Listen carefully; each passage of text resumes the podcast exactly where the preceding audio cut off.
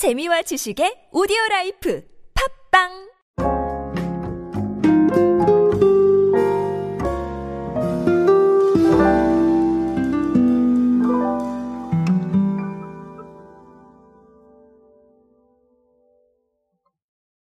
조합하고 조합하고 또 조합합니다. 오늘은 시작부터 제가 굉장히 강한 표현으로 시작을 했는데요. 사실 정말 이 이야기가 정확하게 맞는 것 같습니다. 콜라보레이션도 해보고요. 조합도 해보고요. 자, 섞어도 보고 자, 분리도 해봅니다.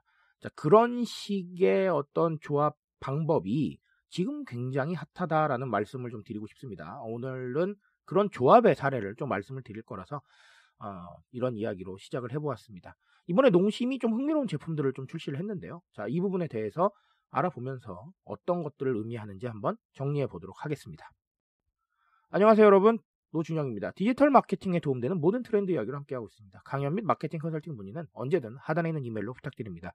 자, 농심이 카구리 큰 사발면 그리고 앵그리 짜파구리, 자, 이렇게 두 가지를 출시를 했습니다. 카구리는 뭐냐면 너구리에 카레를 넣어 먹는 레시피인데, 자, 이게 기존에 PC방 같은 곳에서 상당히 많이 이용됐던 레시피라고 해요. 그래서 그 부분을 좀 차용을 했다라는 것이고, 앵그리 짜파구리는 뭐 아실 겁니다. 짜파구리 열풍에 힘입어 선보였던 앵그리 짜파구리 큰 사발을 봉지라면으로 한정 출시를 하는 건데요. 짜파게티와 너구리를 섞어 먹는 방식으로, 사실은 글쎄요, 이 매운맛을 추가했지만 어쨌든 오늘 말씀드리려고 하는 개념의 시초와도 같지 않았나라는 생각을 합니다. 자, 그래서 오늘 말씀드리려는 개념이 뭔지 아셔야겠죠? 자, 모디슈머입니다. 그렇죠? 모디슈머가 짜파구리에서 저는 시작을 했다라고 볼 정도로 상당히 의미 있는 제품이었는데, 자, 그게 또 앵그리 짜파구리 봉지면으로 나왔습니다. 사실 모디슈머라는 개념이 짜파구리에서 시작됐다라고 보기는 좀 어려울 거예요. 제가 말씀드리고도 이렇게 다시 말씀을 드리는 이유는 그전에도 우리는 모디슈머를 알고 있었습니다. 우리 어머님들의 꿀조합이 있었고요. 자, 그런 부분들이 있었는데 사실 이게 용어화돼서 밖으로 나온 거는 짜파구리가 처음이지 않았나라고 생각을 해서 일단 짜파구리 얘기를 시초다라고 말씀을 드렸습니다. 하지만 제가 방금 말씀드렸다시피 누구나 하나쯤 우리 어머님들 꿀조합 레시피 가지고 계시죠? 다 모디슈머는 우리가 이미 익숙해졌던 트렌드가 아닌가라고 생각을 합니다. 자, 그렇다면 모디슈머의 정의를 한 번 더 알고 가야겠죠. 자, 모디슈머는 모디파이하고 컨슈머의 합성어입니다. 그래서 스스로 방식을 만들어내는, 자, 이런 소비자들을 말하는데, 우리가 매뉴얼은 물론 중요하죠. 근데 그 매뉴얼을 스스로의 방법대로 다시 해석을 하는 겁니다. 특히나 이 식품업계에서 굉장히 주목을 하고 있는 게 바로 이 레시피 때문에 그래요. 아까도 말씀드렸지만 카구리, 이 제품은 제가 방금 말씀드렸죠. PC방에서 많이 애용됐던 레시피다라는 것이고, 그 부분이 차용이 돼서 상당히 또 흥미로운 제품이 나왔다라는 것이죠. 자, 그럼 모디슈머 왜 중요하냐라는 건데, 자, 결국은 시대의 흐름이 그렇다라고 말씀을 드리고 싶어요. 시대의 흐름 너무 거창한 얘기 아니야라고 생각하실 수도 있는데, 각자의 방식에 주목하고 있습니다. 결국은 개인들의 생각들이 밖으로 굉장히 많이 표출이 되고 있다는 건데, 자, 이거는 우리가 모디슈머뿐만 아니라 다른 트렌드에서도 굉장히 많이 알 수가 있어요. 우리가 익히 알고 있는 가치 소비 트렌드도 나의 신념과 나의 생각, 나의 취향을 굉장히 많이 밖으로 반영을 하려는 것이죠. 자, MZ세대는 이런 경향이 굉장히 강하고요. 기성세대 분들도 이미 이렇게 나의 스타일을 반영하는 것의 재미를 알아버렸습니다. 그렇기 때문에 굉장히 많이 반영을 하려고 하시고요.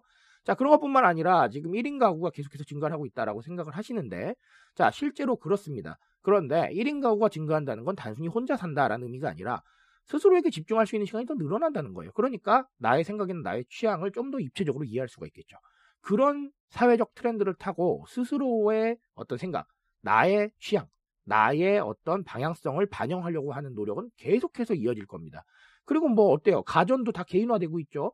그리고 금융 서비스도 초개인화를 향해 나아갑니다. 결국은 개인이 굉장히 집중할 수 있는 상황이 만들어지고 있기 때문에 모디슈머는 그런 개인에 대한 집중의 일환이다라고 보시면 되겠어요. 매뉴얼대로 모두가 따라가는 게 아니라 나만의 방법을 해보겠다라는 거기 때문에 결국은 지금 현재 우리가 개인을 향하고 있는 트렌드를 상징하는 것 중에 하나다라고 보시면 되겠고요.